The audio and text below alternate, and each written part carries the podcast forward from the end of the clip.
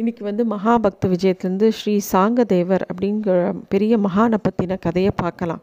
இந்த சாங்கதேவர் யார் அப்படின்னா இவர் மகா சித்த புருஷர் அவர்.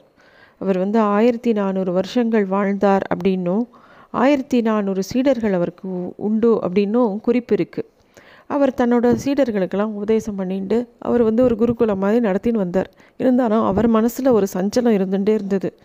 என்னடா இது? இத்தனை பேருக்கு இவ்வளோ பாடம் சொல்லித்தரோம் ஆனால் நம்ம மனசு அமைதியாக இருக்க மாட்டேங்கிறது என்ன பண்ணுறது அப்படிங்கிற ஒரு எண்ணம் அவருக்கு இருந்துகிட்டே இருந்தது.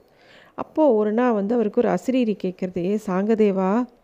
ஆனந்தியில் ஞானதேவன்னு ஒரு சின்ன பிள்ளை இருக்கான். அவன் பரிபூர்ண பிரம்மஞானி. அவன்கிட்ட போய் சேர்ந்துக்கோ. அது மூலமாக உனக்கு நல்லது நடக்கும். அப்படிங்கிற மாதிரி ஒரு குரல் கேட்குறது. அப்போ தான் வந்து அதே சமயம் அங்கே பண்டரிபுரத்துலேருந்து ஆனந்திக்கு வர ஞானதேவர். இவர் உடனே சரி அவருக்கு ஒரு ஓலை அனுப்புவோம் அப்படின்னு சொல்லிட்டு ஒரு ஓலையை எடுத்து எழு எழுதலான்னு போகிறார் அப்போ வந்து தன்னை விட சின்ன பிள்ளை அவனுக்கு வ வணக்கம் சொல்லி வணங்குறதா இல்லை ஆசீர்வாதம் சொல்லணுமா என்ன பண்ணுறதுன்னு தெரியல. ஓலைச்சுவடியை கொடுத்து அனுப்பிடுறார் ஒரு சிஷ்யன்கிட்ட ஞானதேவர் வந்து அந்த ஓலைச்சுவடியை வாங்கிக்கவே இல்லை. வாங்கிக்கிறதுக்கு முன்னாடியே சொல்கிறார் இவ்வளோ படித்து இவ்வளோ ஞானம் பெற்றும் மனசு அமைதி ஆக மாட்டேங்கிறதா? அதனால் அந்த ஓலைச்சுவடியை காலியாக கொடுத்துருக்காரு அவர் அப்படின்னு கேட்டுட்டு சொல்கிறார் இந்த இறைவனை அடையிறதுக்கு சிறந்த வழி வந்து பக்தி மார்க்கம்தான் எப்பயுமே இறைவன் ஒத்தந்தான் பிறவி கடல்லேருந்து நம்மளை நீக்க முடியும் நம்மளை நல்ல கதிக்கு கொண்டு போக முடியும். அப்படின்னு சொல்லிட்டு ஞானதேவர் கிட்டத்தட்ட அறுபத்தஞ்சு பாடல்கள் எழுதி ஒரு கடிதமாக அனுப்புகிறார் சாங்கதேவருக்கு. அதுக்கு வந்து சாங்கதேவ பாசஷ்டி அப்படின்னு சொல்லப்படுறது அந்த பாடல்களுக்கு. சாங்கதேவர் உடனே தன்னோட சீடர்களெல்லாம் அனுப்பிட்டு தன்னோட யோக பலத்தால் ஒரு புலி மேலே ஏறி உட்காண்டு கையில் ஒரு கருணாகத்தை சாட்டையாக வச்சுட்டு நேராக ஆனந்தியை நோக்கி வரார். ஒரு பழுத்த பழம் தொண்டு கிழம் இந்த வயசில் புலி மேலே ஏறி வருது அப்படிங்கிற ஒரு செய்தி வந்து அந்த ஊர் முழுக்க ப பரவிடுத்து.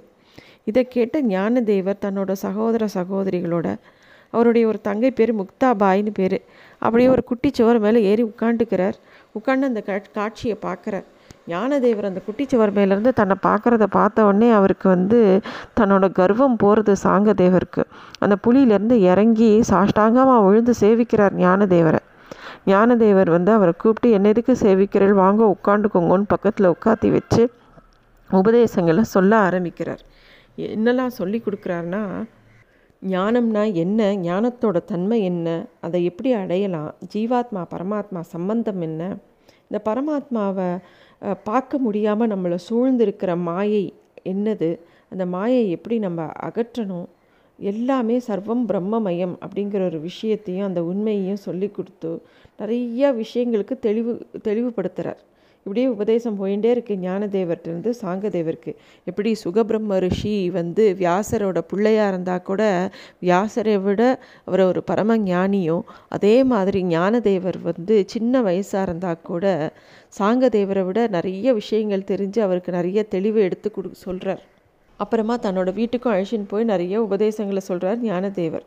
அதுக்கப்புறம் பண்டரிநாதனை குறித்து ரெண்டு பேரும் பாடல்கள் பாடுறா நிறைய பஜனை பண்ணுறா அங்கேயே சந்திரபாகா நதிக்கரையில் பண்டரிபுரத்துக்கு முன்னாடி அவர் கிளம்பி போகணுன்னு கிளம்பி போகிறார் அங்கே சந்திரபாகா நதிக்கரையில் ஒரு ஆசிரமம் அமைச்சு அங்கேயே வந்து பகவானை நினச்சின்னு பாடல்கள்லாம் பாடின்னு இருக்கார் சாங்கதேவர்.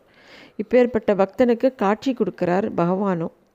அப்போ பகவான் உனக்கு என்ன வரம் வேணுமோ கேளு அப்படின்னோடனே சாங்கதேவர் என்ன கேட்டார் தெரியுமா? எப்பயுமே உன்னையே தரிசனம் பண்ணிட்டு இருக்கணும் அப்படிங்கிற புத்தியை முத கொடு. உன் திருவடியை நான் மறக்கவே கூடாது உன்னை நான் மறக்கவே கூடாது. அந்த எண்ணத்தை மட்டும் எனக்கு வரமாக கொடு அப்படின்னு கேட்குறார் சாங்கதேவர். பகவானும் அவருக்கு ஆசீர்வாதம் பண்ணுறார் அதுக்கப்புறமா சாங்கதேவர் பல சின்ன சின்ன ஊர்களுக்கெல்லாம் போய் பகவானை பற்றின விஷயங்களையும் சொல்லி பாடல்கள் பாடி ஞான மார்க்கத்தை எல்லாருக்கும் உபதேசம் பண்ணிகிட்டே வரார். அப்போ கோதாவரி நதிக்கரையில் கேசவர் கோயில்னு ஒரு கோயிலை எழுப்பி அங்கேயே தங்கின்னு இருக்கார் சாங்கதேவர். அந்த சமயத்தில் அந்த கோதாவரி நதிக்கரையை ஒட்டி கல்யாணபுரம் அப்படிங்கிற ஒரு ஊர் இருக்குது அங்கே ஒரு பக்தர் இருக்கா. பகவான் மேலே அவளுக்கும் அபரிமித பக்தி. ஆனால் அவளுடைய பிள்ளை இறந்து போயிடுறான். அவளுடைய மருமகள் வந்து விதவையாயிடுறா. அந்த விதவையான மருமகளை கூட்டிண்டு அப்படியே கோவில்களுக்கெல்லாம் போகலான்னு கிளம்புறா. அப்போ வந்து இந்த கேசவ சுவாமி கோவிலுக்கு வந்து பார்க்குறா அந்த கேசவ சன்னதியை பார்த்த உடனே அவளுக்கு ரொம்ப பிடிச்சு போயிடுறது. அதே ஊரில் ரெண்டு மூணு நாள் தங்குறா. அவளும் அவளுடைய மருமகளும் அந்த சாங்கதேவரை வந்து விழுந்து சேவிக்கிறாங்க. அவள் வந்து ஒரு விதவை பெண் அப்படின்னு உணராத சாங்கதேவர் உனக்கு நல்ல மகன் பிறக்கட்டும் அப்படின்னு ஆசீர்வாதம் பண்ணுறார் அதை கேட்ட உடனே அவள் திகச்சு போகிறா அப்புறமா அந்த வய அந்த பொண்ணோட மாமியார் அதாவது இந்த பக்தை சொல்கிறா தன்னோட கஷ்டத்தை எல்லாம் சொல்லி தான் மகன் இறந்து போனதையும் சொல்லி அவன் முன்னாடியே இறந்து போயிட்டாங்கிற விஷயத்த எடுத்து சொல்கிறார் ஆனாலும் என் வாக்கு பொய்த்ததில்லை உனக்கு கண்டிப்பாக பேரம் பிறந்தே தீருவான்னு சொல்கிறார் சாங்கதேவர்.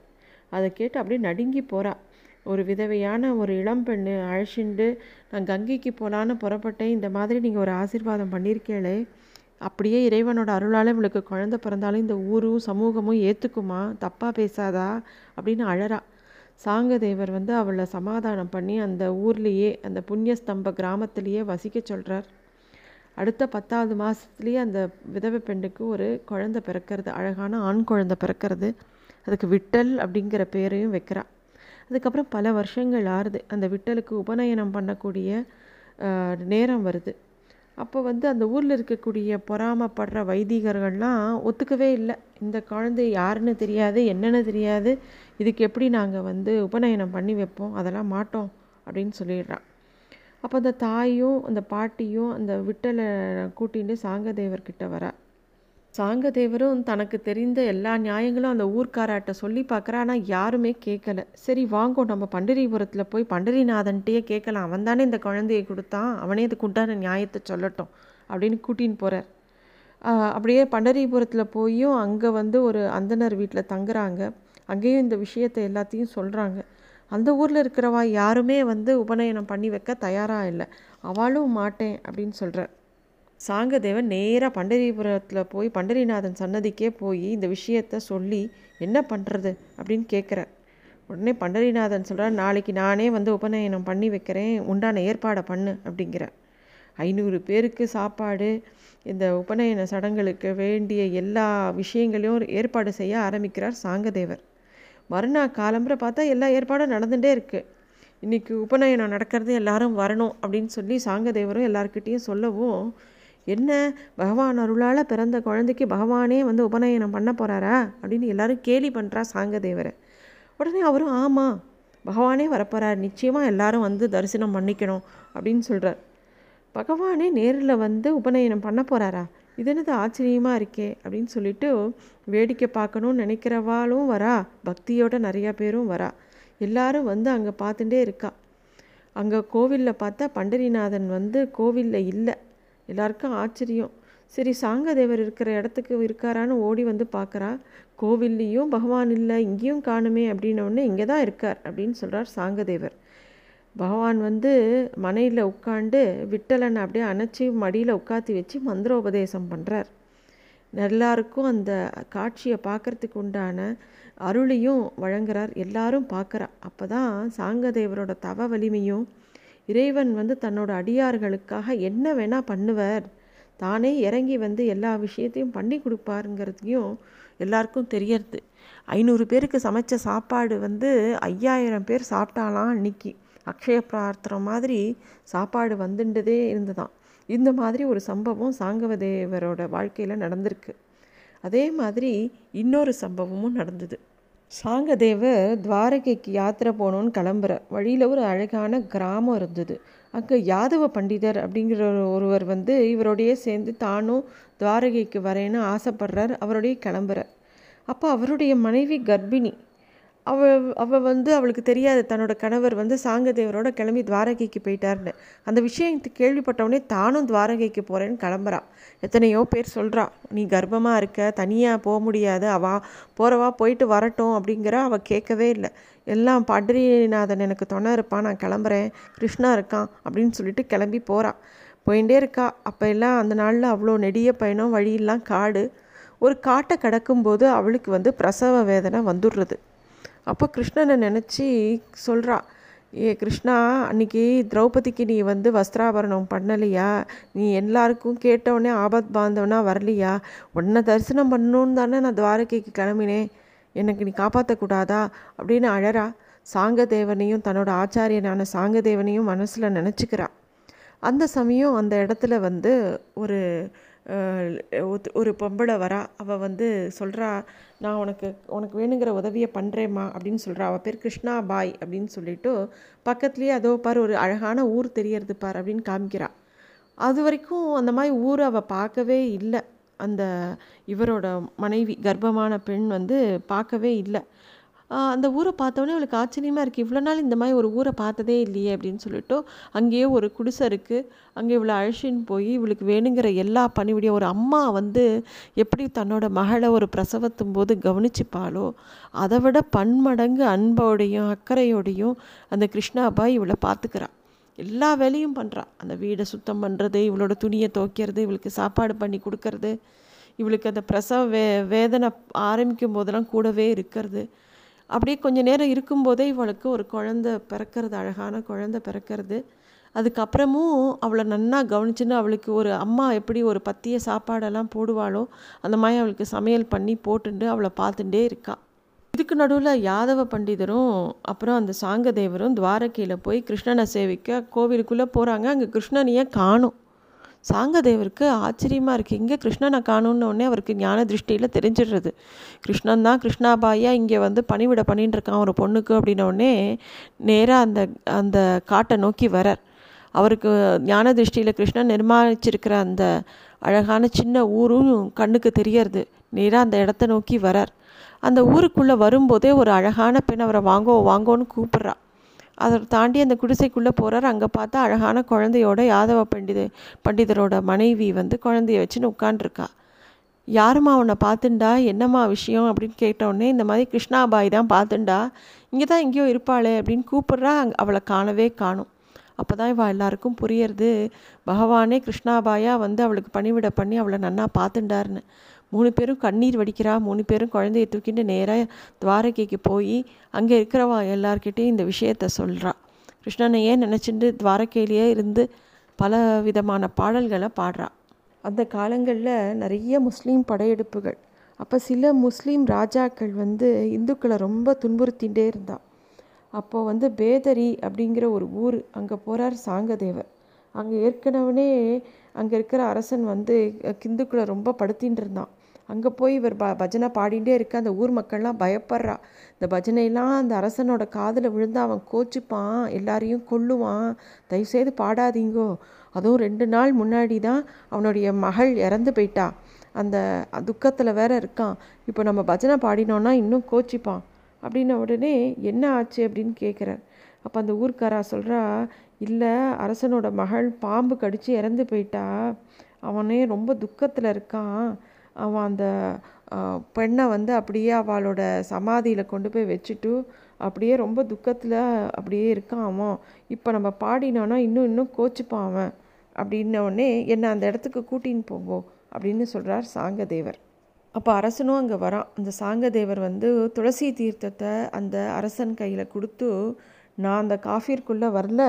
நீயே போய் இந்த உன் மகளோட உடம்பு மேலே இந்த துளசி தீர்த்தத்தை தெளிச்சிட்டு வா. அப்படின்னு சொல்லி கொடுக்குறார். அவனும் அதை எடுத்துகிட்டு போய் தன்னோட பெண்ணோட உடல் மேலே அதை தெளிக்கிறான்.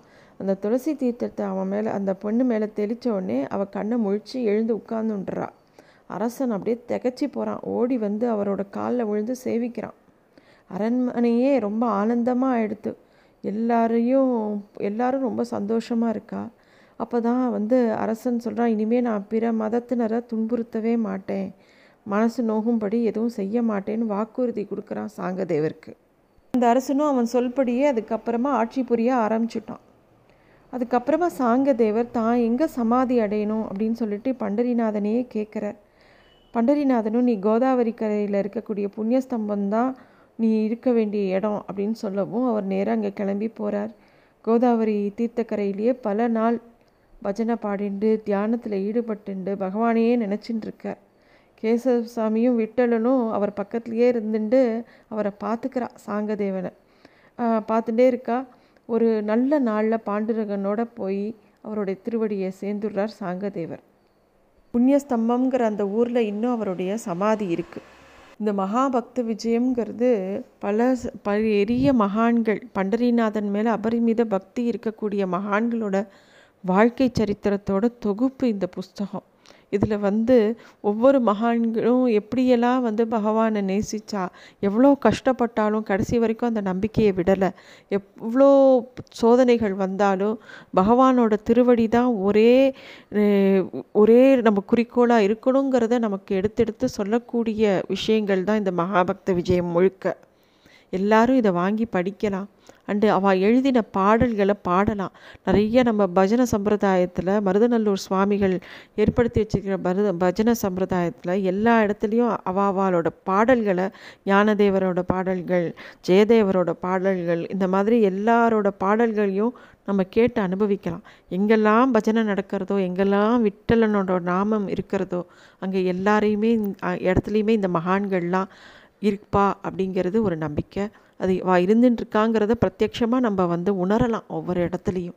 அதனால் எல்லாரும் இந்த பாடல்களை கேட்டும் பாடியும் நம்மளோட வாழ்க்கையில் பகவான் அடையிறதுக்கு ஒரு அதுவும் இந்த கலிகாலத்தில் அதுதான் ரொம்ப முக்கியம் அப்படிங்கிறது சொல்லப்பட்டிருக்கு.